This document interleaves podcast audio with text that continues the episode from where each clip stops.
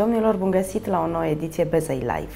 Astăzi, ca în fiecare joi, de altfel, se află în studioul nostru Părintele Calistrat Chifan. Sărutuna Părinte, bine, bine ați revenit găsit. la noi. Discutăm astăzi despre viața Sfintei Cuvioase Parascheva. Dar până să, să intrăm în profunzimea subiectului, aș vrea să anunț câștigătoarea concursului de la ora 11, uh, cea de la emisiunea trecută. Uh, a fost vorba despre un concurs în care cea mai bună întrebare adresată pe pagina de Facebook primea un tort din partea invitatei noastre. Uh, nu a fost cea mai bună întrebare, a fost cea mai frumoasă poezie realizată pentru invitată. Uh, o să vă și citesc pentru că e foarte simpatică. Paulas Sweets, eu făuresc, de ani frumoși tot prăjituresc și lumea bună îndulcesc. Provocările-mi sunt idei cu sute în mai toate județele cunoscute. De un an și două luni, mâinile-mi sunt și mai iscusite de când mi s-o mamă masterchef numită. Împart un vibe plăcut și molipsitor, gătesc ziua și noaptea mai cu spor. Cu drag eu cu voi colaborez, prăjituri și torturi ador să vi le pictez. Uh, doamna Ina Bulimar a realizat această poezie, a câștigat și tortul, așadar, stimată doamnă, vă așteptăm la redacția noastră astăzi până la ora 17 pentru a ridica premiul. Revenind la emisiunea noastră, cine a fost Sfânta Parascheva? Pentru a integra emisiunea noastră în atmosfera sărbătorii care urmează a hramului Cuvioasei Parascheva, noi trebuie să știm că în biserica creștină sunt multe forme de vețuire duhovnicească. Cea din tâi este viața Sfinților Apostoli sau prima comunitate creștină în jurul Mântuitorului Isus Hristos, cel care din uh, credința mozaică ridică pescarii de pești și îi face pescari de oameni, îi face ucenici. El o spune în Evanghelie, eu v-am ales pe voi prieteni, eu v-am ales pe voi apostoli, eu v-am numit ucenicii mei și prietenii mei, nu voi m-ați ales pe mine, iar la un moment dat întâlnim uh, și expresia la Mântuitorul, cel ce vrea să vină după mine, să-și ia crucea sa și să-mi urmeze mie. Aici trebuie să fim atenți la două lucruri foarte importante. Sunt mai multe forme de a urma Mântuitorul Iisus Hristos. Mântuitorul Iisus Hristos la prima exprimare teologică în pericopele sale, spune așa, numai cel ce mă iubește, acela păzește poruncile mele. Deci, iată, cuvioasa Parascheva este una din uh, vețuitoarele sau nevoi, nevoitoarele sau cuvioasele sfinte care a păzit poruncile lui Dumnezeu. Pur și simplu și-a, și-a îmbrăcat uh, sufletul în haină de lumină dobândind cele trei mari uh, statuturi pe care le are un sfânt. Nestricăciunea, neputrezirea, harisma facerii de minuni și parfumul de mireasmă duhovnicească. Deci acestea sunt calitățile unor sfinte moaște. Uh, vedem și astăzi uh, foarte des controversat această idee și chiar o găsim uh, răspândită deseori sub această formă. Dar cine ți-a spus ție că sunt sfinte moaște? Dar cine ți-a spus ție că sunt sfinți? Dar cine ți-a spus ție că ăsta e un criteriu? Este un criteriu stabilit de-a lungul timpului prin sinoadele bisericii și prin viața exemplară a celor care au trăit viața în Hristos, iar starea de neputrezire sau de îndumnezeire materială, pentru că aici uh, vorbim de primirea Harului Dumnezeesc și de îndumnezeirea omului, care se poate face prin rugăciune, și aici avem extazul, uimirea, răpirea și vederea duhovnicească, vârfurile cele mai înalte, care sunt rare, dar sunt, și apoi vorbim de îndumnezeirea prin har, când omul dobândește harismele. De exemplu, la Cuvioasa Parascheva vorbim de Duhul Smereniei. Haideți să ne închipuim o Sfânta Cuvioasa Parascheva întâi biografică. Toată existența Cuvioasei Parascheva se petrece undeva între anul 900 și 1000 și ceva. Pe aici se așează concret și la obiect, cu niște date perfecte, exacte, Nimeni n-a știut vreodată că Sfânta Parascheva va fi sfântă ca să-i alcătuiască un sinaxar bine întocmit. Chiar ascultam de la un hram la altul când s-au făcut anumite cercetări și s-au mai descoperit anumite documente legate de lucrarea și de viața Sfintei Cuvioase Parascheva, dar știm că s-a născut din doi părinți suficient de bogați, adică o familie bine înstărită și cu calități de credincioșie, adică cu calități creștine, a avut un frate Eftimie, care a avut și el o viață aleasă și binecuvântată de Dumnezeu, dar în schimb cu viața Parascheva a avut cu tot o altă stare și dispoziție sufletească, încă foarte de tânără. Se crede că în preajma unei vârste aproape de majorat, 17, 18, poate aproape 19 ani, nu se știe exact, ea s-a desprins de locul uh, natal, noi vorbim de Epivata Bulgariei, locul care s-ar crede că e locul de baștina cu Viasei Parascheva, se retrage la Ierusalim, vețuiește în pustiul Iordanului, aproape exact ca Marie Egipteanca, vreo aproape 5-6 ani de zile trăiește în pustiul Iordanului, vizitează locurile sfinte și acolo se încarcă duhovnicește de puterea și de lucrarea lui Dumnezeu. Dar, pentru că nu trăim vremurile pe care le trăim astăzi. La orice problemă cât de mică să putem apela la o farmacie sau la un medicament clasic, la vremea respectivă cel mai des era problema reumatismului, problema bolilor de dinți și dacă cineva știe ce înseamnă stomatologia, știe că aproape toate bolile pe care le poartă cavitatea bucală a omului pot duce și la boli până la septicemie spre creier, până la boli de inimă. Deci Sfânta Parascheva se îmbolnăvește de această boală și slăbește, deci își pierde starea de sănătate vitală și se întoarce în uh, zona ei natală. Nu se întoarce cu un titlu de glorie, nu se întoarce cu o imagine de sfântă, nu se întoarce cu o imagine, să spunem, sau cu un titlu onorific, Vedeți, dacă noi acum ne-am duce, să spunem, în uh, mănăstirea Văratecu sau mănăstirea Agapia, mănăstiri cu mare tradiție monastică la noi în Moldova, poate unice și în Europa, cu câte 4-500 de vețuitoare. Și am întrebat, aveți vreo măicuță sporit, aveți vreo uh, viețuitoare cu trăire înaltă? Automat obștea sau cei de acolo îți spun – da, Maica cu tare, foarte bună postitoare. Da, Maica cu tare, foarte bună cântăreață. Maica cu tare, foarte bună tipicăreasă. Uh, Maica cu tare, foarte bună citeață la strană, foarte bună pravilistă, foarte bună postitoare. Sunt talente sufletești care se dezvoltă de-a lungul vețuirii în mănăstire pe lângă problematica administrativă curățenia, florile, atelierul, bucătăria, gospodăria, că în fond ce este viața de mănăstire, este un fel de gospodărie organizată sub puterea și lucrarea Duhului Sfânt, după modelul Sfinților Apostoli. Nu este altceva. Împreună mănânci, împreună te rogi, împreună muncești, împreună te nevoiești, împreună te ferești de tot ce înseamnă lucru stricăcios de suflet sau, ca să spunem așa, te autodelimitezi de anumite lucruri care nu au treabă cu profanul, de exemplu. Nu o să fie vreodată o măicuță preocupată de ce culori de machiaj sau de unghii sau ce culori și stofe pentru îmbrăcăminte. A zis, haina este una cernită, de culoare neagră sau cât mai închisă da. pentru ținuta de lucru. Uh, ținuta este cât mai modestă. Se poartă doar atât, ați văzut, descoperirea chipului a feței, pentru că e chipul lui Dumnezeu și așa ne prezentăm și ca și suflete în veșnicie, fără forme, ci doar ca și un ca și o pasăre care zboară, de aceea spune că ținuta monahală nu este altceva decât o ținută de zbor spre cer.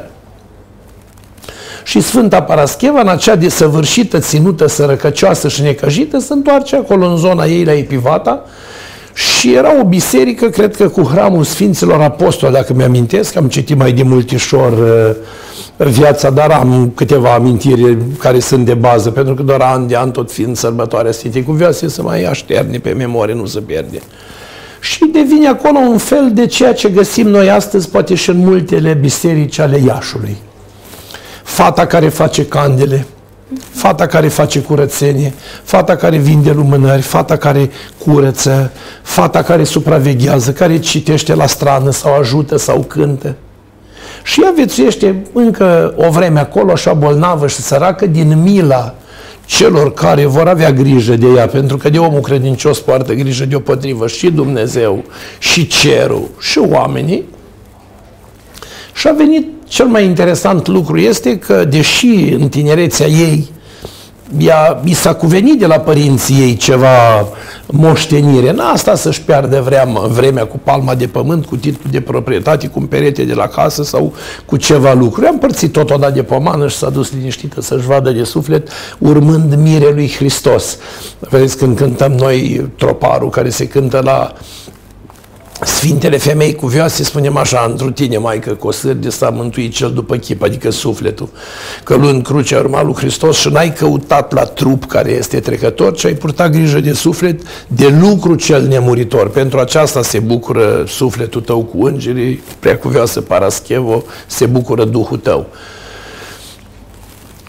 Odată săvârșită din viață, bineînțeles că îi vine vremea ca să fie și ea ca și orice muritor așezat în țărâna pământului.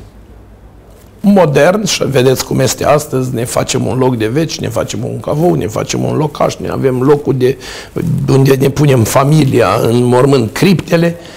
La vremea respectivă nici de acest lucru nu s-a învrednicit Sfânta Parascheva, ci ajutată de niște oameni vlavioși probabil ai vremii de atunci, au îngropat-o undeva lângă un fel de pământ mai sărac, lângă o margine de mal de mare, de apă. Ce se întâmplă cu un om dacă nu te duci 10 ani la mormânt? Se rupe crucea, crește iarba, se pierde locul, dar sufletul stă la Dumnezeu, trupul se coace în pământul glie, în glia, în pământul din care am fost luați. Ne integrăm liturgic în materia din care am fost ascălțuiți, până te vei întoarce din pământul din care ai fost luat. După vreo 200 de ani, ca să vedeți cât timp trece, Vedeți, dacă ne uităm un pic în jurul nostru astăzi și căutăm ce a făcut, în primul rând, sinodul, îl găsim pe Antimivireanu, pătimind pe la 1700 și ceva în vremea lui Constantin Brâncoveanu, și îl găsim canonizat prin 1965 sau 67 sau 70 sau 69, deci încoace de tot, da. după alți 300 de ani. Dacă ne uităm ce au făcut Sfinții Amfilohie de la Pângăraț, Simeon de la Pângăraț, Rafael de la Agapea, Iosif de la Văratec, Moș Gheorghe Lazar, toți acești sfinți ai Moldovei uh, care au intrat acum o nufrie de Vorona și alți sfinți, Teodora de la Sihla, Daniel Sihastru de la Voronez. Deci noi știam de Sfântul Daniel Sihastru de la Voronez de când eram copii, că a fost povățuitorul lui Ștefan cel Mare, că a fost un părinte al Moldovei, că a avut ucenici, că a fost și el la rândul lui vețuitor și ucenic a Sfântului Leonte de Rădăuț, cel care are moaște întregi la Mănăstirea Bogdana, una din mănăstirile mușatine din început de la Descălecători, din municipiul Rădăuț astăzi actual.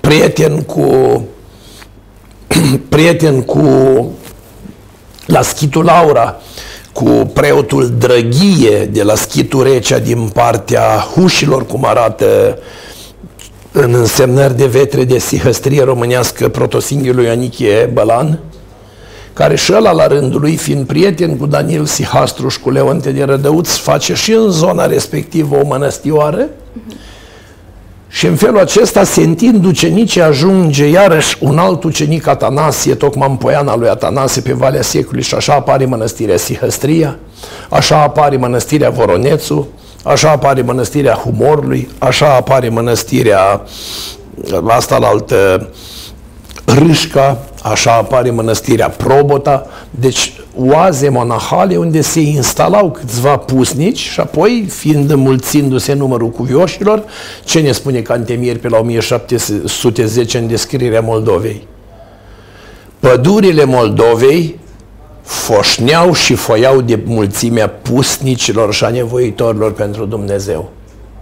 Dacă la masa mitropolitului cei ce veneau și erau invitați mâncau fierturi mai alese cu un de lemn sau cu pește, aceștia în pădure trăiau din ceea ce dădea Dumnezeu sau din pesmeț și din nevoințe aspre, din ceea ce dă, dăruia natura, fiind cunoscuți ca mari făcători de minuni.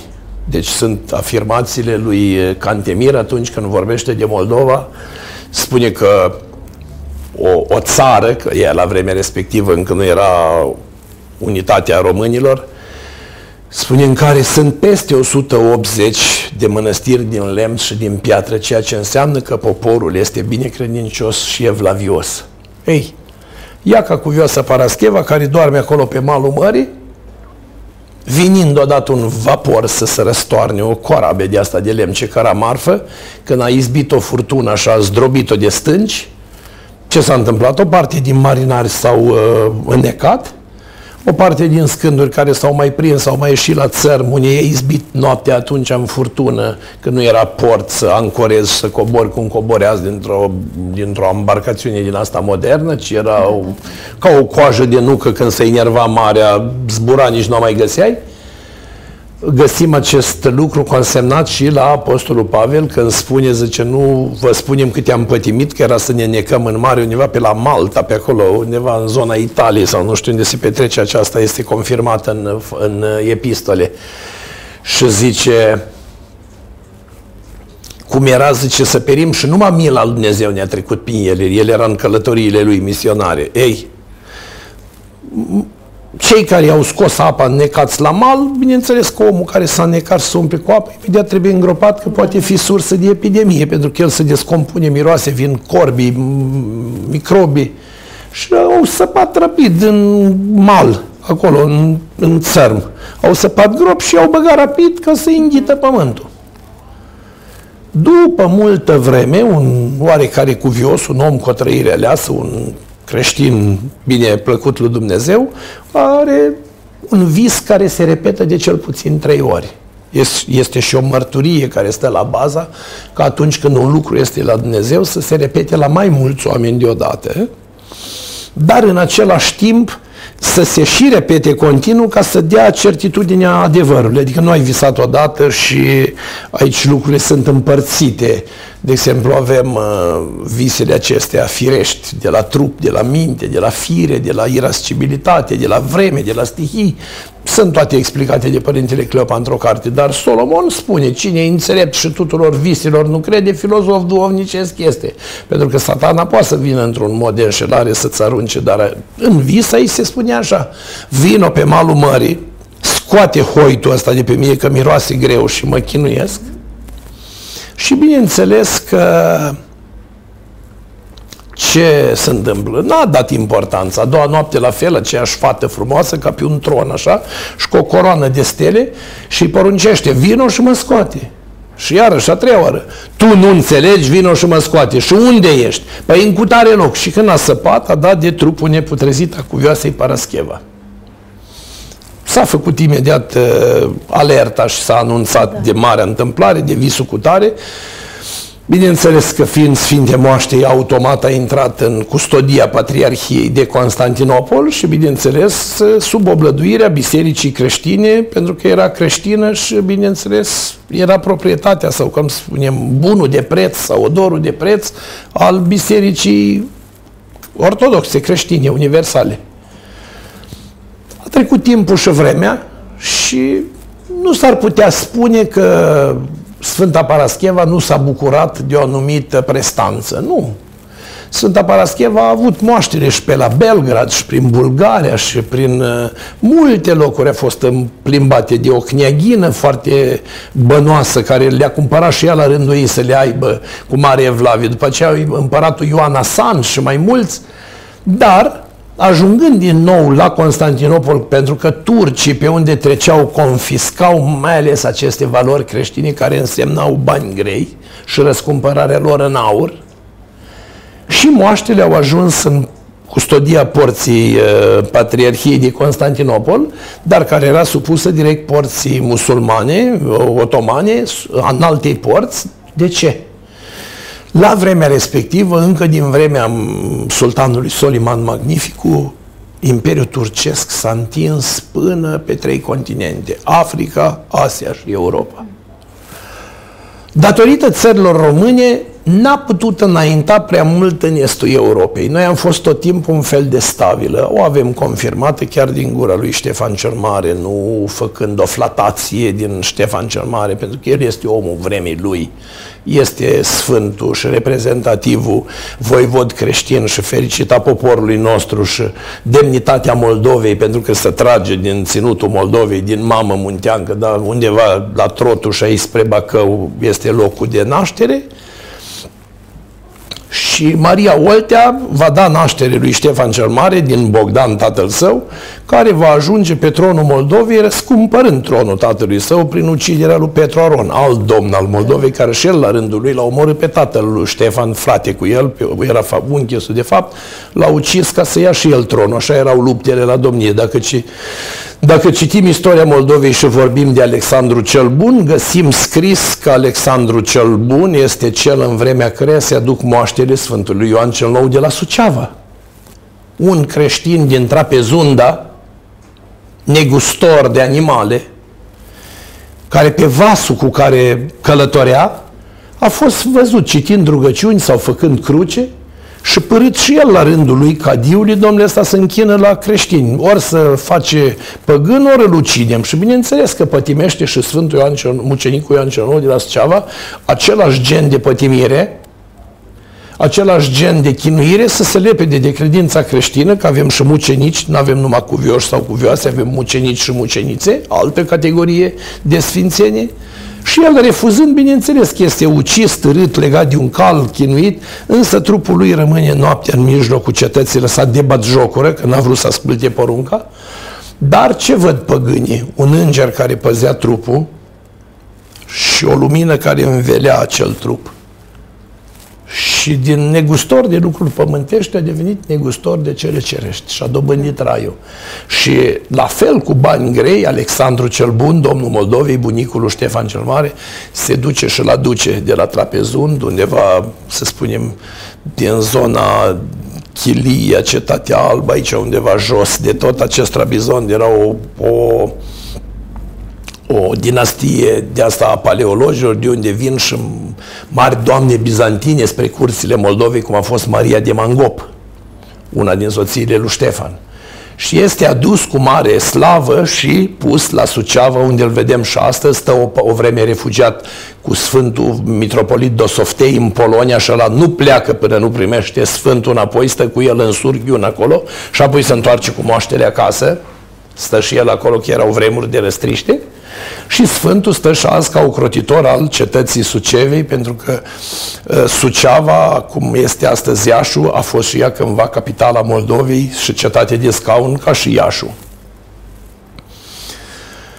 Mai târziu, deci de-a lungul istoriei, apare acest Vasile Lupu, considerat după pregătirea care o avea, după iscusința minții lui,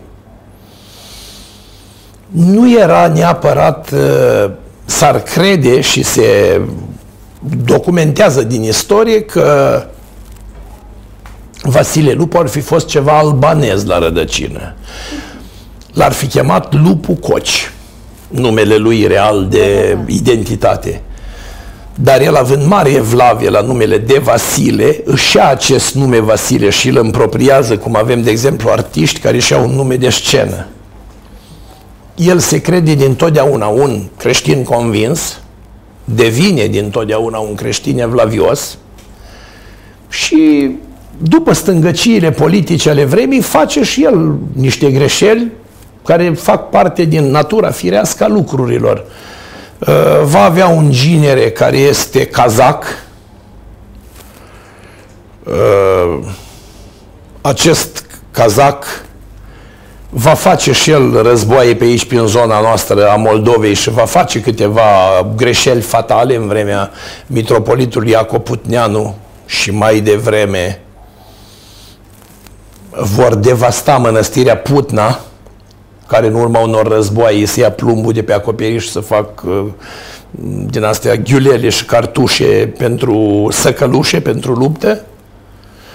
Apoi este demolată mănăstirea Putna, care era actitorie voivodală.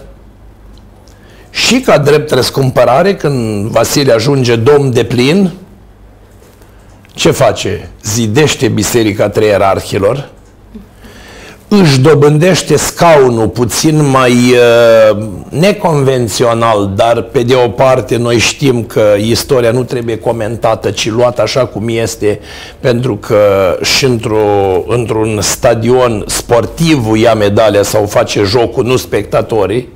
Așa și noi am putea spune astăzi diferite lucruri interesante care nu interesează pe nimeni și nu pot schimba datele istorice, la vremea când Vasile Lupu ajunge domn, în scaunul Moldovei era un mare și evlavios domn, Miron Barnovski Moghilă din neamul Movileștilor. Mama lui, Elisabeta Moghilă, cea care ctitorește biserica Barnovski de, aici, de, de lângă poliție, chiar din Dricul Târgului, aici lângă, chiar în, lângă hala centrală. Barnovski, prin bunicul său, termină ctitoria de la Hangu, la Topărăuț, în Basarabia de astăzi, Ucraina de astăzi, Biserica de la Bârnova, cea termină zidurile mănăstirii Dragomirna, fiind prieten de suflet ca voievod al uh, mitropolitului Anastase Crim, ca alt sfânt, alt cărturar, alt martir, alt mucenic care și el pătimește în timpul lui Tom și a niște schimburi din astea foarte dure, pentru că era războiul la ruso-turc-polon, care a ținut undeva vreo 30-40 de ani și nu se mai termina, iar România era pe undeva stadionul de bătaie, pe ei se trecea, pe ei se făceau cărțile, că așa a intrat în conflict și martirul voivod Constantin Brâncoveanu fiind uh, acuzat că este filorus, că este împotriva turcilor, că a jurat credință și de fapt trădează pe la spate, că de ce are relații cu vestul, cu occidentul, de ce a bătut monedă, că de ce nu-i sincer, că unde ține averile, că de ce își permite, de ce construiește atâtea biserici, au inventat că pune bir prea aspru pe popor și totuși în timpul martirului Constantin Brâncoveanu s-au făcut multe și de toate strălucește Oltenia de ctitoriile brâncovenești. Și acest Vasile Lupu și el la rândul lui, fiind uh, vistiernicul domnitorului Barnovski, își aranjează și el uh, la poarta sultanului și își prinde domnia în defavoarea lui Barnovski, care va sta închis la turnul de la Ediculeș și apoi decapitat. Deci își pierde domnia prin mucenicie 1628-1629, dacă nu mă înșel, chiar tot la 2 iulie, concomitent dată cu adormirea voivodului Ștefan cel Mare și Sfânt. Miron Costin, finul său pe care îl botează, îi scrie și testamentul și o parte din letopiseți din viața domniei lui, și ajuns la domnie, Vasile Lupu se instalează, dar se instalează pe niște, pe niște principii și moravuri sănătoase. O curte de oameni civilizați, scribi bine pregătiți, foarte aspru, scurtat de cap și pedepsea, dacă o să vă uitați, poate și într-o fotografie a voievodului are o fire aspră și categorică, deci nu e un uh, melușel, instaurează o disciplină din aceasta cu scribi în limbi străine, cu ținute medievale, cu, cu ținute cu statut bizantin, cu protocoale bizantine, cu sală de protocol, cu sală de primiri, cu mm, din astea, cum se cheamă, cu soli, cu tot după o curte domnească exact ca în apus, unde strălucea și vanitatea și splendoarea faimei, voi, măreției împărătești era la mare înălțime. Zidește Biserica Treierarhilor și merge până într-atâta opulență și frumusețe încât o va spoi toată cu aur. Deci piatra sculptată a Bisericii Treierari când ea a fost frumoasă în vremea ei odinioară, când era feciorelnică, ieșită de sub mâna calfelor, era toată polită cu aur și, bineînțeles, o pictură inegalabilă din care se păstrează părți de frescă și astăzi, anumite încă din vremea de atunci, cât s-a putut restaura, ea a fost restaurată. Timpurile, istoria, vremea, sărăturile, condensurile, astea toate, toată influența chimică a ploilor, a măcinat o parte din dantelărie, dar acel uh, arhitect italian sau francez care s-a ocupat de ea și a restaurat-o, inclusiv Nicolae Domnesc și care au mai fost câteva importante uh, puse la punct, piatra a fost întoarsă în sens invers și s-a imitat din nou aceeași sculptură identică ca să fie original așa cum o vedem și astăzi, nu mai s-a pierdut din strălucirea aurului de atunci și a ieșit atât de frumoasă, era considerată juvaierul Moldovei după Dragomirna lui Anastasie Crim, ca ne spune Iorga, și în momentul când priveai Biserica Trei Erarhilor, te vedeai în Bizanț. De aceea, în Moldova s-a și folosit des termenul acesta Bizanț după Bizanț. Mai ales că Iașu este și cetatea cu cele mai multe biserici, eh, cu cele mai multe locașuri de cult și toate voivodale, toate vechi și toate bine păstrate, adică nu n-a reușit istoria și nemernicia să le șteargă chiar atât de brutal. S-au păstrat într-o formă destul de pozitivă. Și s-a gândit Sfântul Vasile, Sfântul Vasile, mă rog, așa eu fi poate vreodată, s-a gândit voivodul Vasile Lupu, domnule, trebuie să fac ceva ce n-a făcut nimeni niciodată. Și s-a dus la înalta poartă, el să avea bine cu Patriarhul Macari, a primit la mănăstirea Sfântul Sava din Iași o altă biserică unde se primeau soliile bisericilor, relațiile acestea interbisericești eh, din afară Uh, prin, la noi prin Moldova a trecut și acest Paul de Alep, diaconul Sfântului Macari, care era un om de cultură și scrib, care a lăsat, uh, poate găsiți vreodată prin bibliotecă, eu am doar două volume, unul nu, nu mai s-a înstrăinat de cineva citit și le-a dus la locul lui, călătorți străini prin țările române, foarte frumoase descriere ale locurilor noastre, adică adevărate file de istorie șterse și neștiute de nimeni, consemnate de străini care au trecut prin țara Moldovei. Interesant. Au pus la cale în urma acestor vizite frumoase și au zis așa, domnule, Patriarhia de Constantinopol este în mare impas. Trebuie să plătească turcilor dările ca să nu o desfințeze, să nu, să nu, să nu aducă la, la să o șteargă ca instituție. Și a întrebat și de cât aveți nevoie? Maria ta. E vorba de 200 de pungi de galbeni. Galbeni însemnând bani de aur, să nu aveți impresia că era ceva spoit sau prefăcut. Da. Nu era vorba de moneda convertibilă, aurul și argintul erau metalele care însemnau valoare, cum e astăzi petrolul sau pădurea. Ce conținea o, o piesă din aceea o pungă? 40 de monede, a câte 8 grame moneda, toate din aur brut.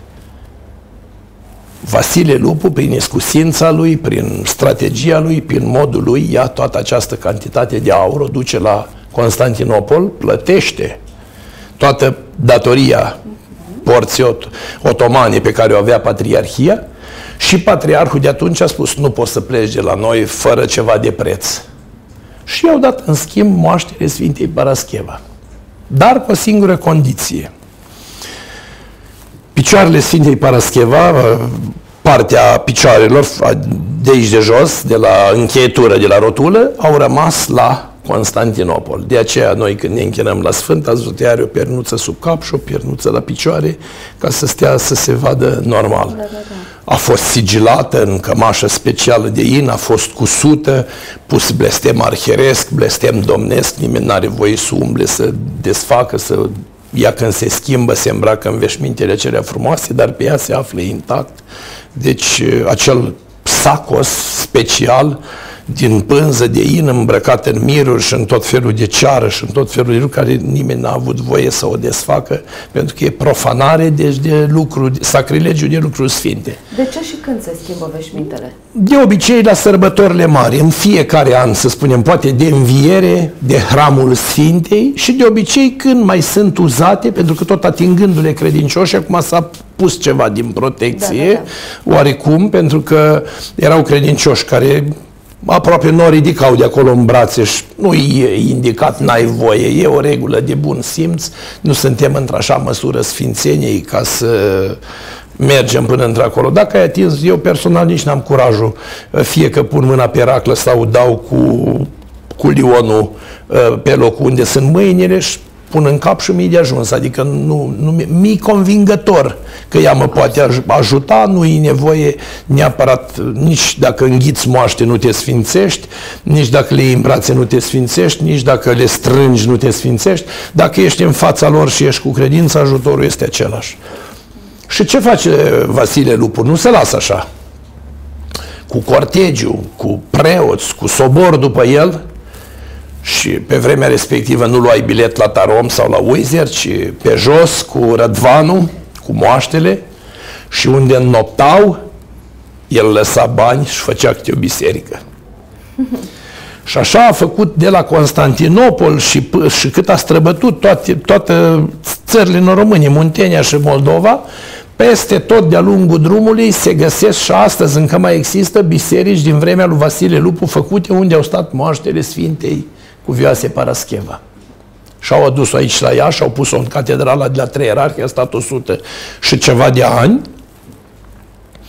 Iar odată, dintr-o întâmplare, în urma unei neglijențe, unei urme de neatenție, de la lumânările din ceară curată care ardeau la sfeșnicele din preajma Sfintei, probabil paracliserul de acolo, nefiind atent, a lăsat uh, neglijent, uh, nesupravegheat lumânările, a luat foc acolo, veșmintele alea ce era pe acolo, s-a produs un incendiu din ăsta urât, nimeni n-a dat de el la timp și când s-au dus dimineața să deschidă biserica, a țâșnit fumul ăla imens afară din biserică și ăștia au zis, oho, adio moaștere Sfintei Parascheva, ia că ne-am vitregit de ne-am vitregit de acest dar dumnezeiesc.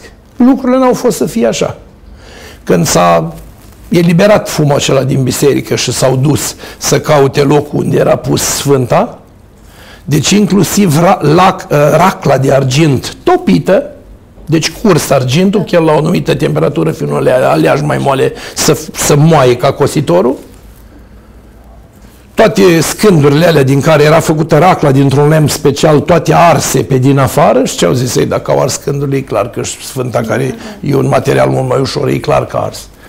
Și marele a fost mirarea când a oferit capacul acela din lemn să vadă că Sfânta era perfect întreagă și neatinsă. Și atunci și-au dat seama de puterea și de lucrarea Sfintei Cuvioasei Parascheva. Ce putere are Sfânta Parascheva?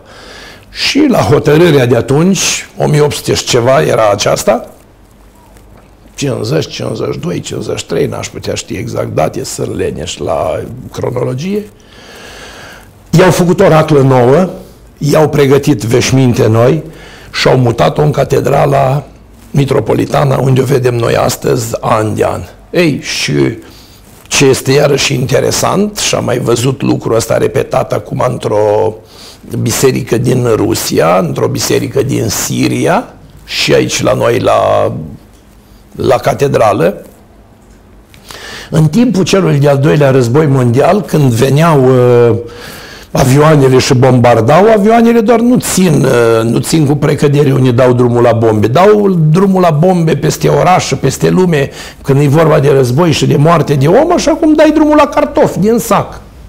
Ei, cei mai evlavioși povesteau bătrânii de atunci că noaptea pe cer deasupra Iașului se vedea așa ca o fată care stătea cu mâinile întinse deasupra catedralei și culmea, orice bombe picau, picau oriunde, dar nu picau niciodată în preajma catedralei. Adică picau oriunde în alt loc și spune că odată un obuz din ăsta imens a căzut lângă catedrală și de ce n-ar fi căzut pe zid sau pe trotuarul de piatră ca să facă impactul să se exp- să explodeze? A picat cu vârful exact în pământ. Și a rămas așa. Deci pur și simplu n-a explodat.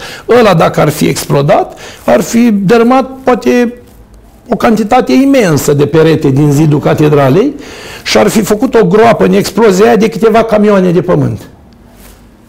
Au venit după aceea cei care sunt cu geniștii, care sunt cu dinamitatul și au luat cu grijă obuzul ăla care n-a explodat acolo, pur și simplu, n-a vrut să explodeze, nu l-a lăsat cu vioasa să strice locul ei de rugăciune. Același lucru este la o biserică în Rusia, când am vizitat-o, ne-au, ne-au arătat în, cred că în Petersburg, este icoana Mântuitorului Pantocrator Și după ani de zile de restaurare, pictorul spune celor de la monumente, măi, trebuie să găsim un tâlc. Ce tâlc? Nu știu de ce Pantocratul are într-o mână Evanghelia, dar în mâna cealaltă, deși nu se mai cunoaște pictura, este așa un vârf, ceva din oțel, da. care îl ține în palmă, zice. Ar trebui venit specialiștii să vadă nu cumva e un cui al Mântuitorului imitat, bătut în mână, să arate că a fost răstihnit? Și eu zic, nu cred. Dar hai să vedem. Și s-au dus uh, specialiștii frumos, au făcut schelele până au ajuns pe din afară, pentru că de acum nu era treabă pe dinăuntru. Au uh, umblat acolo și au căutat și ce au descoperit? Obuzul care picase din avion la bombardament s-a înfipt cu vârful în tavan, în cupola bisericii și în loc să explodeze, Mântuitorul a venit, a ieșit obuzul în dreptul palmei lui și a rămas cu vârful acolo și n-a mai explodat și a stat acolo 70 de ani. Deci, când Dumnezeu vrea să biruiește rânduia la firii.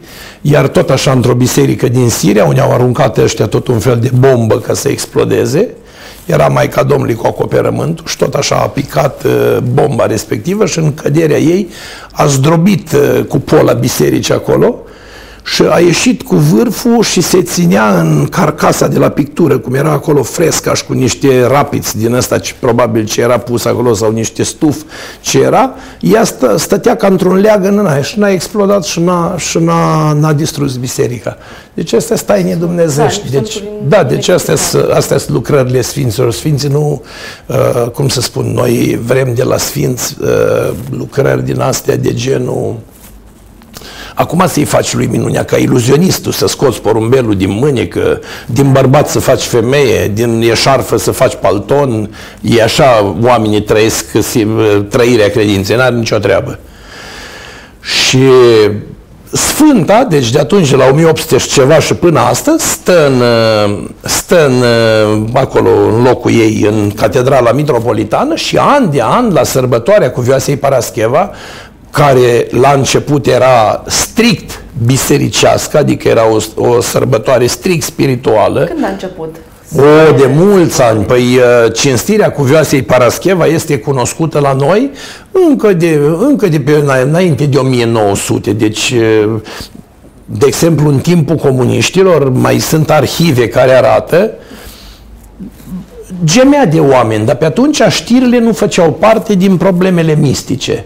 Uh, dacă, de exemplu, astăzi media arată oamenii care se grăbesc sau să împing sau să bade la o sarmală ca să facă senzații să prind un 13% care etingă, e altceva. Dar atunci nu interesa pe nimeni. Era un eveniment al bisericii și da. ei fiind cu materialismul dialectic și spălându-se pe mâini de ceea ce însemna religia și neinteresându-i, spune, asta e opiumul prostiei popoarelor, e amăgeala lor, ei își găsesc, uh, ei își găsesc uh, mângâierea. Nu, asta n-au decât. Adică era ceva, cum nu te interesează pe tine de ce vecina își spală rufele în grădină și le întinde pe stârmă, așa nu interesa sistemul de ce se adună preoți și oameni acolo și stau grămadă și se închină. N-aveau nicio treabă.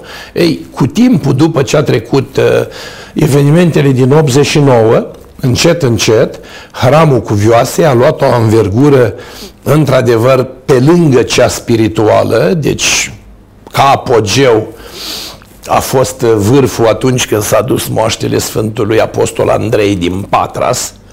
Cred că atunci au fost în jur de 2 milioane și ceva de credincioși la Sfânt. A fost cel, anul cel mai aglomerat când s-a stat și câte 40 de ore la rând ca să ajungi la raclă să te închini. Era, nu știu, prin anii 96, cred că, dacă mi-amintesc exact, nu știu, a fost, parcă pentru prima dată a dus Sfântul Andrei la noi, era apostolul românilor, și încet, încet și-a păstrat această proporție uh, sărbătoarea Și pe lângă aceasta și autoritățile locale au profitat și ei de mulțimea credincioșilor și pentru că vorbim și de o societate de consum, se consumă o apă, se consumă o prăjitură, se consumă o pâine, funcționează și hotelul, funcționează și o cantină și o cofetărie, mai pui și un târg de lucruri tradiționale, mai pui și un târg de produse naturale țărănești și pe lângă cele spirituale s-au uh, întins și s-au extins la, cum noi acum nici nu mai spunem, hramul Sfintei Cuvioasei Parascheva, folosim expresia sub forma de a spune sărbătorile Iașului. Așa le numim, sărbătorile cetății Iașului. Și pe lângă acestea au venit și tineretul, pentru că și ei fac parte tot din biserică și vrei, nu vrei, trebuie să-i adopți și cu cele pământești și cu cele sufletești. Am fost odată corectat de cineva și mi-a zis, părinte, de ce propovăduiți păcatul? Zic, în ce sens? Păi de ce nu spuneți că e păcat să mergi la discotecă, că e păcat să te machezi, că e păcat să cutare? Da, mai păcat. Dar dacă ăla n-are treabă cu o grada mitropoliei, și el se duce dincolo, în fața palatului, unde are el concertul, ce poți să-i faci? Poți să stai tu cu sabia, să-l scurtezi de cap că ai intrat la concert și n-ai intrat la biserică. Credința e un act liber, consimțit și dacă omul vrea, îl îmbrățișează și dacă nu vrea, nu îl îmbrățișează.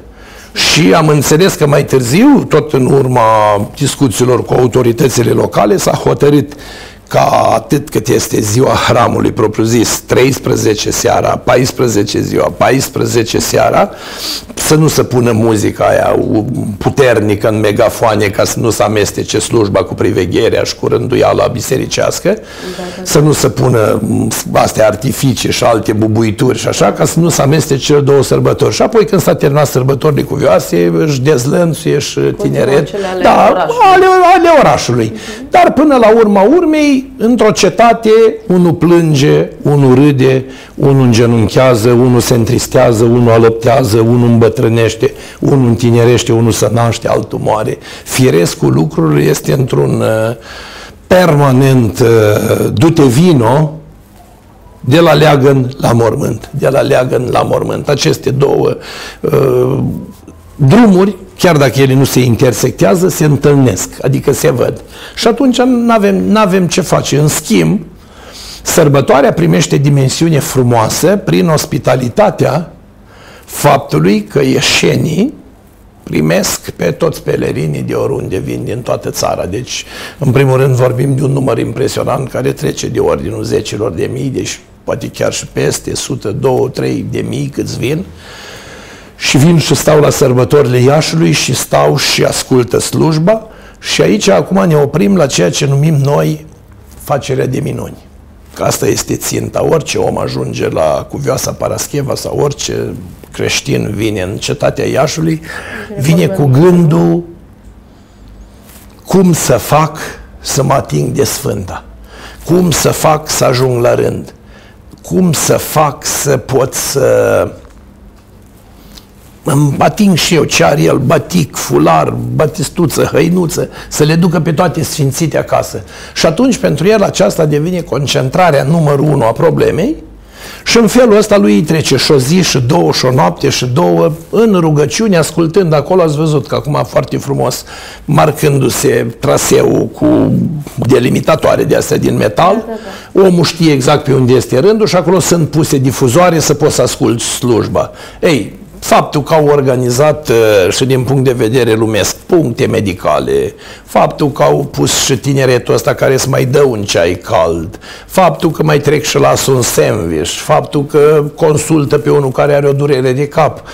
Asta arată că există o grijă între societate și biserică și este firească pentru că noi trebuie să ne obișnuim cu ideea că nu societatea este proprietatea cuiva și nici biserica nu e proprietatea cuiva. Cetățenii sunt ai bisericii și biserica este a cetățenilor. Cetățenii sunt ai țării și țara e a cetățenilor. Că să facă abuzuri și derapaje, asta e mila lui Dumnezeu. El le socoate în timp și în istorie. Ați văzut ce bun istoria scrie și sedimentează, rămâne. Dacă și deschidem cel mai, hai să luăm cele patru istorii istoria românilor de Iorga, istoria românilor de Xenopol, istoria românilor a Academiei Române și istoria românilor de Giurescu. Deci cele patru mari entități care pun girul sau dau garanția a ceea ce înseamnă istoria românilor. Ei, dacă ne uităm de-a lungul istoriei, vom găsi și în Scriptură femei care au fost desfrânate, dar au făcut parte din actul de mântuire și au dus speța și neamul lui David și neamul lui Iuda și dinastia până la David, de la David până la Babilon, de la Babilon până la Hristos și s-a împlinit mântuirea lumii, la fel și aici o luăm de la Burebista și înainte de el și până la popoarele migratoare și până la primii mușatini și basarabi și până în zilele noastre și trecem prin istorie, prin toate evenimentele care fie că au fost bune, fie că au fost rele, sunt ale noastre. La fel și Sfinții.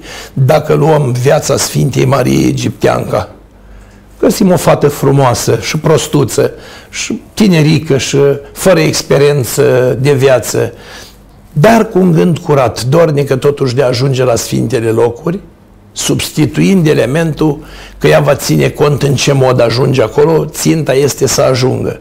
Și deși nu era un scop pozitiv în sine, plăcerea de a trăi cu marinarii pe vapor ca să nu aibă de plătit bilet sau să fie dusă gratis, că era frumoasă, totuși întâlnirea cu Hristos este una fundamentală și astăzi o găsim unde? În Sinaxarul Sfinților, întâia stătătoare între fecioare, cu Pelagie, cu Taisia, cu Tomaida și cu toate celelalte, cu Irina, cu Ecaterina, cu Varvara, cu Marele Mucenicele Bisericii. De ce?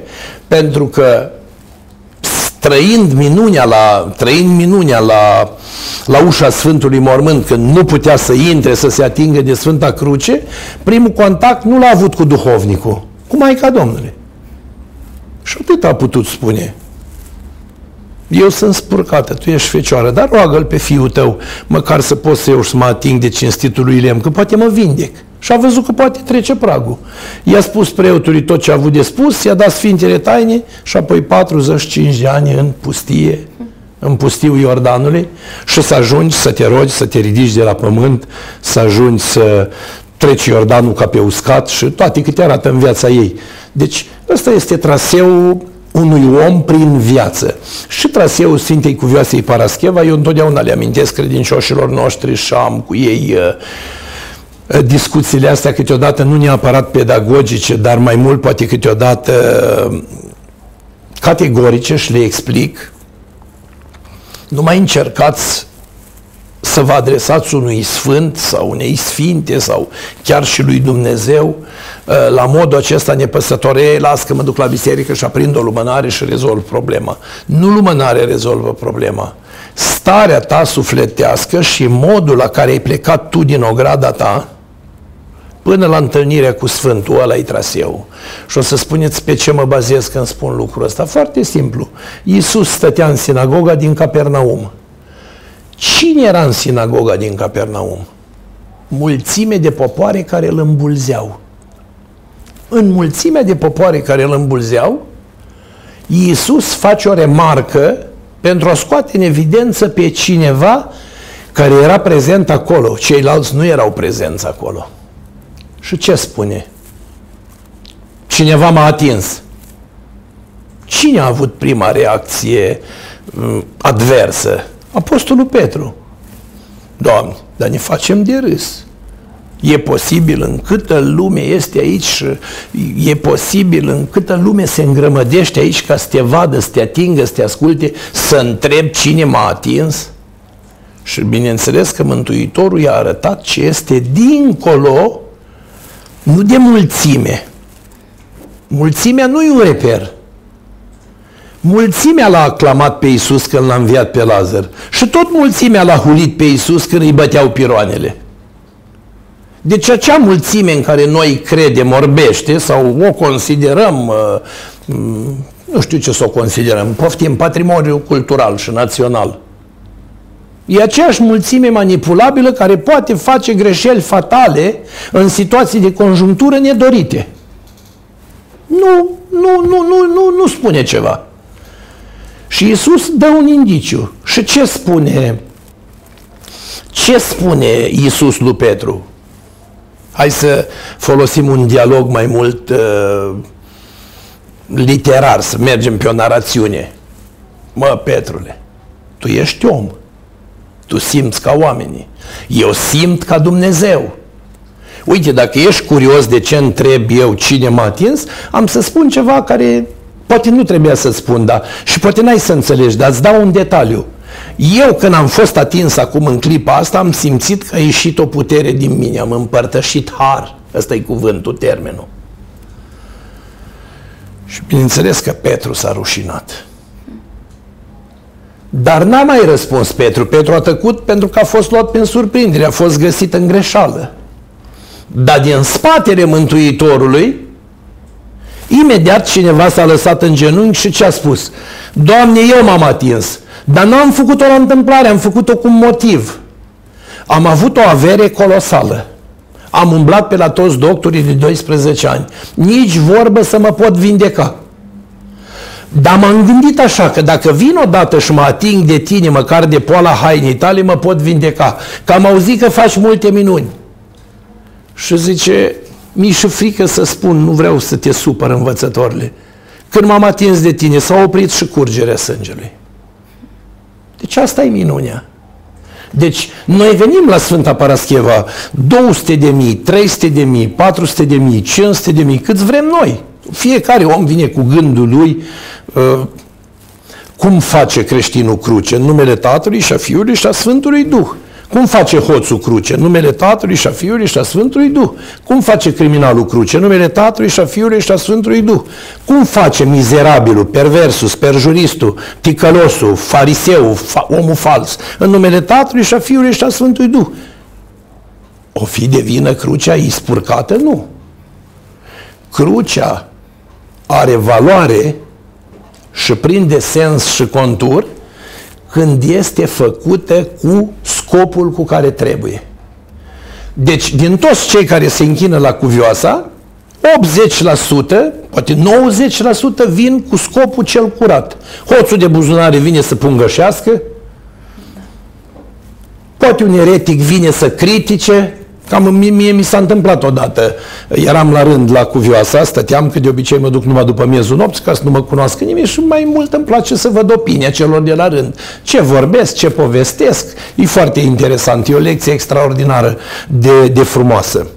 Și nu stai niciodată. De exemplu, dacă ai intrat de seara pe la 9, pe la 2, 3 dimineața deja ajungi, indiferent pe unde ar fi. Adică e fluent uh, mișcarea rândului. Și mă întreabă odată un sectar, bă, ce vă închinați la lădița aia acolo cu oase? Mă, ne-am închinat la tine, dar ești prea prost. Asta a dovedit că chiar merită să ne închinăm la ea, că altfel nu ne chema aici, am venit singur, nu cu telegramă. Și a plecat, n-a intrat în discuție. N-am stat să-i fac teoria moaștelor, n-am stat să-i fac cultul spiritualității, că așa am început. Cum știu eu că sunt moaște? Păi știu că sunt moaște în urma minunilor care se petrec.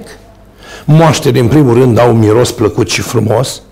Moaștele, în primul rând, nu îngrozesc, nu spăimântă, nu răspândesc microbi pentru cei care se tem, că am auzit, Doamne, ce, ce români slab la minte rămași în evul mediu, auzi, să pupi oasele alea infecte, să iei stafilococi. Nu, stafilococii ei astăzi în spital cu medicamentele lângă tine, nu din moaște. De ce? Vrea Dumnezeu să arate că unde vrea să biruiește rânduiala firii. Deci acolo unde ar trebui să fie totul steril, te îmbolnăvești ca să-ți arate Dumnezeu că necredința ta e sursa bolii și acolo unde ar trebui să te îmbolnăvești, nu știu cum într-o zi eram tot așa în biserică și a venit o doamnă, oamenii nu sunt răi intenționat. Uh, totul se petrece la nivel de rațiune, totul se petrece la nivel de primă imagine și de șocul de impact. Și într-adevăr, când te uitai din, uh, când te uitai din sticla Maicii Domnului, așa se vedeau 10.000 de buze de pupături pe toată sticla aia. Paracliserul are obligația de 2, 3, 4 ori pe zi să treacă cu acel... Uh, este, nu, nu-i soluție de geamuri, chiar din ăla, cum se dă la spital când te dai pe mâini. Da și pune pe un prosop curat și șterge sticla aia tot timpul să-i scoată salivațiile alea care le-a lăsat omul în contact cu sticla, de la aburul cald din gură, de la contactul cu mezeala, deci să lipești, să vede. Și ea zice, părinte, cum să cred în Dumnezeu Că nu ia dați-vă un pic aici și vedeți, și ia, vedeți câte buze sunt aici. Da, zic, și ce e rău în asta? Păi da, dar eu cum să pup acolo? Păi da, da, dacă nu pupi acolo și nu-ți vede Dumnezeu buzele, nu știi unde să trimită harul, dar tu când lași buze acolo știi că satale zic și îți trimite ajutorul. A, și atunci am mers să pup și eu și aș și pupat. și zic, uite, ca să nu te tem, sărut și eu. Și la urmă la pară, se șterge mă sticla aia, că mai alea că și de un centimetru pe ea urmele de buze de la cei ce s-au închinat nu de acolo vine microbul. Microbul e din necredință. Uh, vedeți, sunt tot felul de agenți din ăștia care atacă sănătatea omului, nici nu știi de unde e luat. Ba că e din apă, ba că e dintr-un fruct, ba că e din aer, ba că e din nu știu care. Dar dacă tu ai puțină credință și te-ai dus la potir, noi mai avem treabă, de exemplu, tot pe principiul credinței, în sărbătorile astea și în vremurile aglomerate, ce vin? Mamele cu copilaș la împărtășit și nu știau cum să soluționeze problema părinței și părinte, am doamne care nu vor să împărtășească copilul cu aceeași linguriță. Și ce așa mare problemă? Zic, du-te și cumpără 4-5 lingurițe de împărtășit pentru copii mici. Sfințește-le pe toate și pune-le pe masă și ai luat cu una și ai dat și ea spune, eu nu vreau cu aia. Lăsați că e o alta care n-a fost folosită și o iei altă de pe masă și o folosești. Și o să vină următoare și o să zică, da, dar eu vreau că aia nu-i folosită. E pe aia altă și prin, tot așa, prin rotație tot alea lingurițele, da. pentru că ele fiind aurite n-au cum să producă nicio boală cu ei sânge și trup Dumnezeu. N-ai ce să iei de acolo. Dar asta înseamnă credință, asta înseamnă voință, asta înseamnă lucrare, asta înseamnă dăruire și Toată lumea aceasta care, v-am spus, creează aceste cozi imense, la prima vedere, ce ar spune opinia publică? Pensionari fără treabă, da.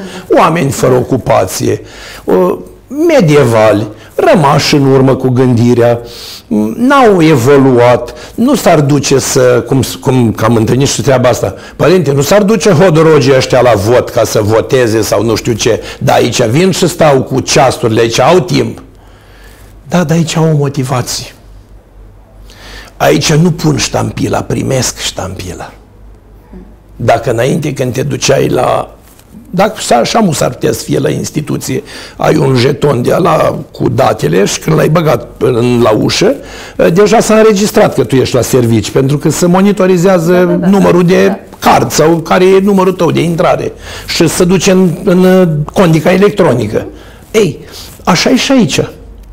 Deci când omul a sărutat racla când omul a trecut prin fața Sfântului, Sfântul a scanat. Și mai departe spune, Doamne, și pe ăsta mântuiește-l. Sfântul nu face o mie de rugăciuni. Doamne, și pe ăsta mântuiește-l.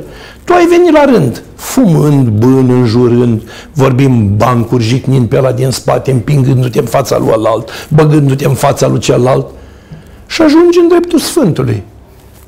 Ce zice Sfântul când ai trecut? Doamne, pe ăsta măcar iartă-l. Hmm. N-a știut. Las că o să vină alt dată pregătit ca să-și primească dar.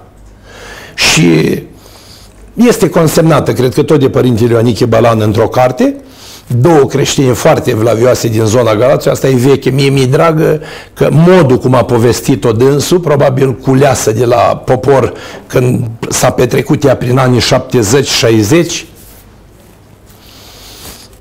nu era cantitatea imensă de oameni ca acum, atunci preoții făgeau cordonul acela la sfântă și se treceau credincioșii și dânsul, cred că la vremea aia era diacon și stătea cum se fac preoții cu tura, se schimbă la trei ore ca soldații la cazarmă și fac de rând la raclă să nu o lași nesupravegheată. Și Vin două femei și o femeie scoate o pernuță atât de frumoasă, brodată, lucrată de mână. Vă dați seama că eu fi luat o vreme acasă până a pregătit-o. Și a zis tu, Sfânta Dragul, mami, ridică căpușorul să spun perna. Și în văzut tuturor care erau acolo, Sfânta s-a ridicat ușor moaștele din raclă până ce i-a pus perna sub cap și s-a lăsat la loc. Ei, aia cum poți să o cataloghez? Ce ar putea să-mi spună mie domnul doctorant sau academician în teologie sau masterant sau teolog sau... Aia trăire, aia credință. Este o lădiță la... Este o lădiță acolo la Sfânta Cuvioasă și este un preot brunețel, Valerian, cred că așa îl cheamă, ce el acolo, arhimandrit, protosinghel, și în lădița respectivă se culeg de la credincioșii care vor taine, întâmplări adevărate, uh, ce au trăit ei la Sfânta. Și am citit și eu vreo două volume, că parcă sunt ieșite două sau trei.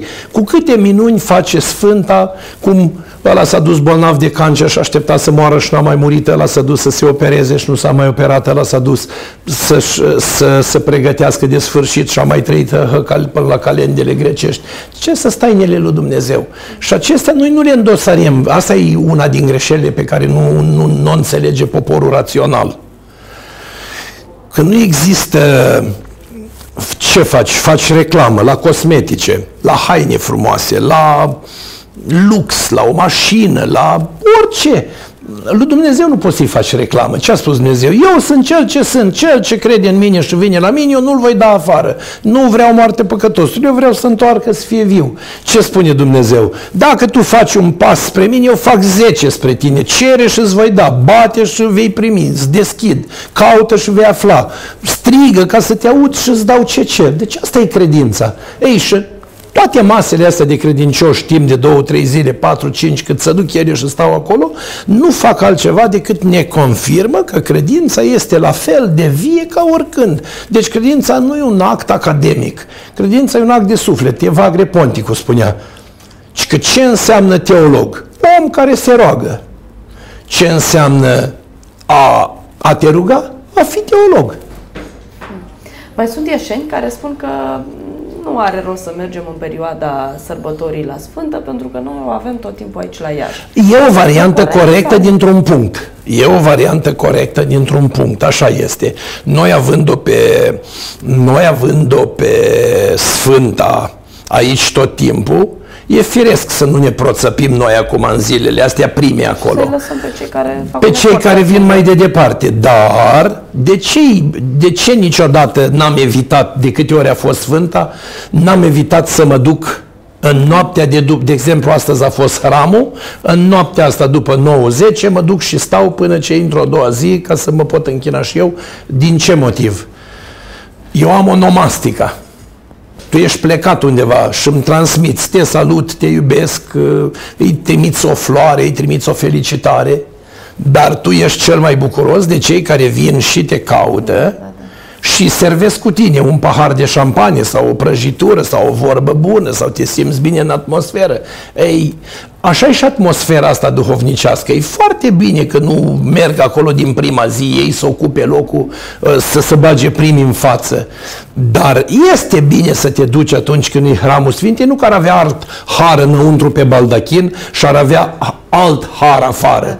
Dar ă, este ca un gest de multă pietate și cuvioșenie, este ca un gest de mare demnitate spirituală ca tu în ziua Sfântului să-L cinstești și să-i arăți prin gestul tău simplu de a trece pe acolo și de a atinge racla sau de a lăsa o floricică sau de a spune un Doamne ajută sau nu mă treci cu vederea Sfântă Parascheva, tocmai ca el să vadă că te-a preocupat prezența lui acolo. Adică e exact ca o mireasă care la cununia civilă și așteaptă prietenii și prietenele, mirele și așteaptă mirele, uh, prietenii și prietenele, dar la nunta propriu-zisă tu îți aștepți toți invitații, pentru că tu te bazezi pe prezența lor nu numai financiar, pentru a da imagine nunții. Uite măi, uh, sunt niște oameni plăcuți, uite câtă lume le-a venit, uite, îi prețuiesc, îi respect, înseamnă că au o prestanță. Nu e vorba numai de prestanța că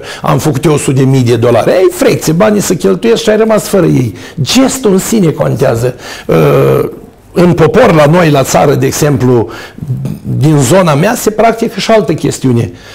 Orice femeie bătrână, unii au auzit că e un mort în sat, ea se duce cu lumină. Și eu am întrebat odată, zic, dar ce rost are, zic, de acum dacă moare tot satul trebuie să te duci? De acum adică, dar dacă eu nu mă duc, ăla nu se duce, ăla nu se duce.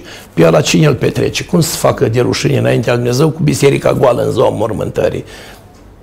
Deci, da. ce mentalitate simplă, nimic teologic în toată chestiunea. Și cum adică să-l lași singur în ziua mormântării? Să facă de rușine înaintea lui Dumnezeu, că adică nimeni nu s-a dus la mormântarea lui. Hmm. Da, și, sp- și îmi spunea bătrâna asta, eu am fost la peste 180 de mormântări, de mi-ar veni măcar jumate dacă mai trăiesc cei care mă cunosc. Deci vedeți ce gest, da, da. ce gest uh, de echitate sufletească să te gândești că și după moarte trebuie cinstit sau respectat. Da, e o chestiune extraordinară. Deci prezența, prezența noastră în ziua Sfintei arată evlavia față de Sfânta, nu neapărat faptul că ai fost tu prezent sau dacă mâine ei la locul ei și te-ai închinat, nu te ajută. Uh, mă uit și pe pagina de Facebook, avem și aici câteva întrebări pe care aș vrea să da. le adresez. O doamnă întreabă dacă răspundeți dumneavoastră mereu la întrebările pe pagină sau este un ucenic de-al dumneavoastră. Este părintele Pamvo care se ocupă, dar nu răspunde la nicio întrebare fără să mă întrebe unde nu știe okay. ce trebuie spus. Inclusiv pe Messenger când primiți mesaj? Da, mai răspund și eu, dar nu le spun că eu, că atunci s-ar dubla întrebările. Tac din gură și răspund ca și cum ar fi tot el Uh, dar o să cunoască că răspunsurile mele sunt mai scurte și mai la obiect. Citiți aia, faceți aia, Doamne ajută, vă binecuvintez, vă pomenim.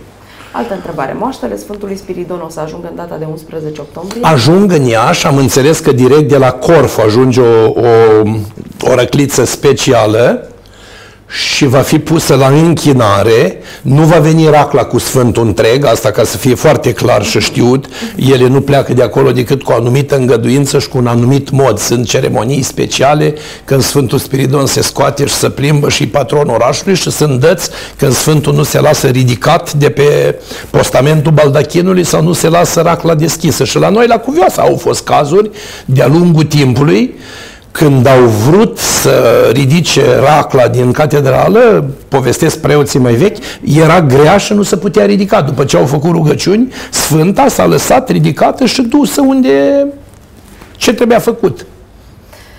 O întrebare interesantă. O să vă spun o întâmplare simplă și continuați cu întrebarea.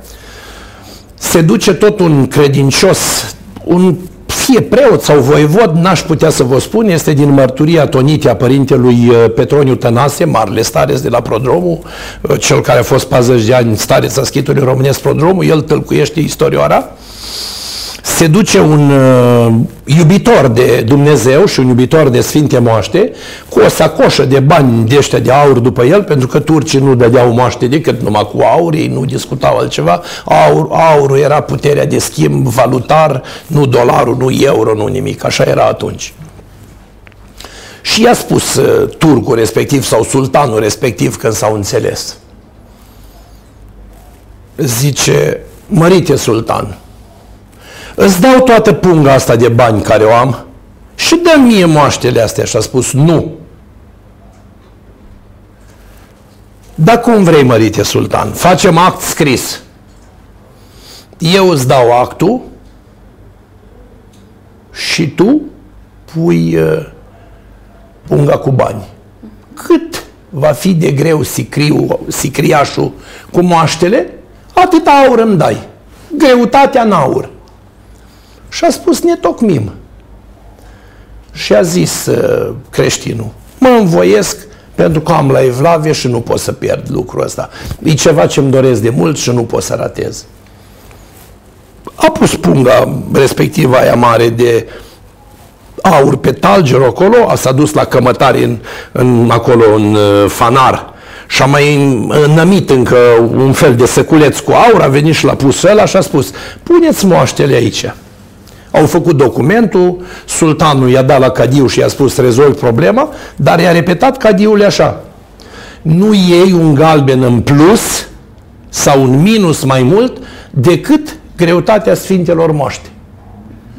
A pus Cadiul lădița cu Sfintele Moaște pe talger, a pus săculeții cu bani aici, săculeții era mai greu. Și Cadiu a chemat pe cum se numește, vistiernicul sultanului și a spus, ia cu penseta frumos, n-aveai voie să pui mâna pe banii de aur, să nu-i zgări, să nu-i murdărești, și pune, zice, deoparte, pune deoparte câte o monedă până ce se echilibrează sicriul cu moaște și cu pungile cu bani. Și s-a terminat prima pungă de bani și tot banii era mai grei. Cadiu a spus, dă punga aia jos de pe cântar, dă sicriul jos de pe cântar, a luat măsura lui de greutate și a pus-o la greutate, a luat măsura de cântărire și a pus-o, a văzut cântarul bate perfect Și-a cântărit ghiulul care știa că tare avea egal? Și-a cântărit colierul care era din aur, știa că tare era egal? Și a spus, da, pune moaștele la loc, pune punga acolo. Când a pus punga, punga aia era mai grea. Și-a luat și-a dat jos, și-a luat și-a dat jos. Până a rămas un singur ban. Când a rămas ultimul ban, s-au echilibrat. Bineînțeles, au spus, nu rupem convenția. Vistiernic a spus, nu, mă duc să-l anunț pe sultan, că aici nu mai e mână de om. Și a spus, luminăția ta ceva se întâmplă. Creștinul ăla care a venit cu două pungi de aur să ia moaștere de la noi, noi am pierdut cu el. De ce? Dacă îi luați punga de aur care a spus că vă dă să-i dați moaștere, câștigam. Am verificat cântarul în fel și în chip e perfect și a spus, când am pus sicrioașul și am pus, o singură monedă trebuie ca să se echilibreze. Și ce n-ai înțeles? Că am fost lacom și m-a pedepsit Dumnezeu, dă și moaștele, dă și banul. Adică și-a înțeles lăcomia. Deci asta puterea au Sfinții să facă dacă este nevoie. Frumos. Uh, o întrebare interesantă. O doamnă a fost la o biserică din Italia, uh, la moaștele și groapa lui Padre Pio, s-a rugat și s-a închinat tot la Dumnezeu. E păcat ce a făcut? E treaba ei. El este un sfânt care aparține cultului romano-catolic, am auzit de el, nu știu cine este, n-am citit prea multe, nu cunosc, știu că a fost un preot îmbunătățit de lor, un misionar al uh, catolicilor, dar dacă s-a închinat, e treaba ei. Deci asta nu înseamnă că a greșit cu ceva. Eu când am intrat în Moschea Albastră m-am descălțat și am respectat regulile de acolo. Când am intrat la Vatican am respectat regulile de acolo. Dar crucea tot ortodox mi-o fac, crezul tot la fel ortodox să-l spun. Nu mă împărtășesc, nu împărtășesc taina, dar asta nu înseamnă că nu trebuie să fim respectoși. Dacă ăla are trecere la Dumnezeu, Dumnezeu știe și treaba lui. Dacă ea s-a rugat cu credință, iar ne întoarcem la un lucru foarte simplu, care trebuie cântărit după trăire și nu după literă.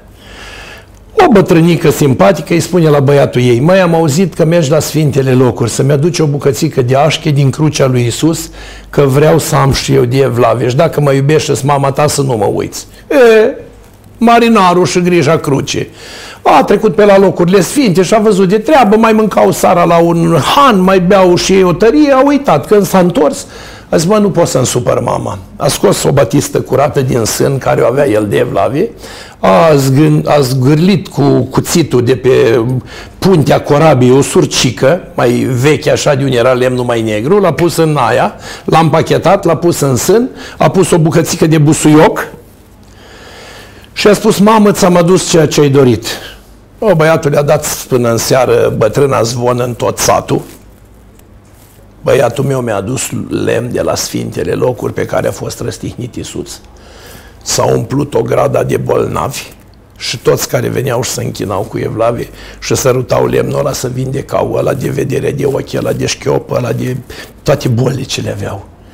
Ăsta când a văzut a spus, mamă, vrei să spun ceva? Mi și rușine.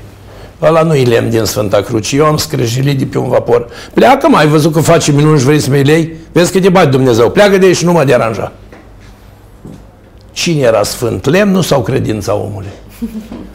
Deci așa trebuie să vedem lucrurile. O altă întrebare. Dumnezeu a spus că El este gelos. Cât și cum trebuie să ne rugăm la Sfinți ca să nu punem pe Dumnezeu pe locul 2? Nu, aici a, a înțeles uh, aici a înțeles doamna cu totul altfel uh, gelozia.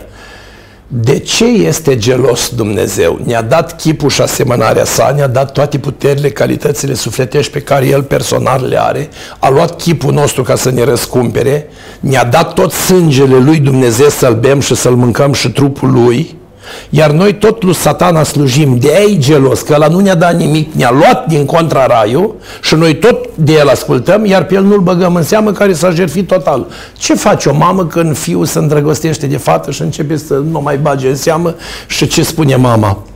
Mi l-a vrăjit părinte, nu știu ce a făcut, nu mă mai vede, gata, nu mai sunt mama lui, parcă e alt om. Sigur i-a turnat ceva, nu i-a turnat nimic. Dragostea te trage la ale firii și mama te trage la cele sufletești. Mama te-a crescut și te-a lăptat, nevastă ta te iubește și s-a rupt filmul. da. da. Asta e gelozia lui Dumnezeu. Nu suportă ca El iubindu-ne permanent, noi să-L ignorăm permanent. Despre da, această da, da. gelozie e vorba. Uh Așadar, cum să ne pregătim pentru Marea Sărbătoare? Cu inimă curată și le-am spus-o la toți ieșenii noștri. Le-am spus-o și miercuri la Maslu și le-am mai spus-o și duminică. Să arătăm că suntem gazde bune prin ce?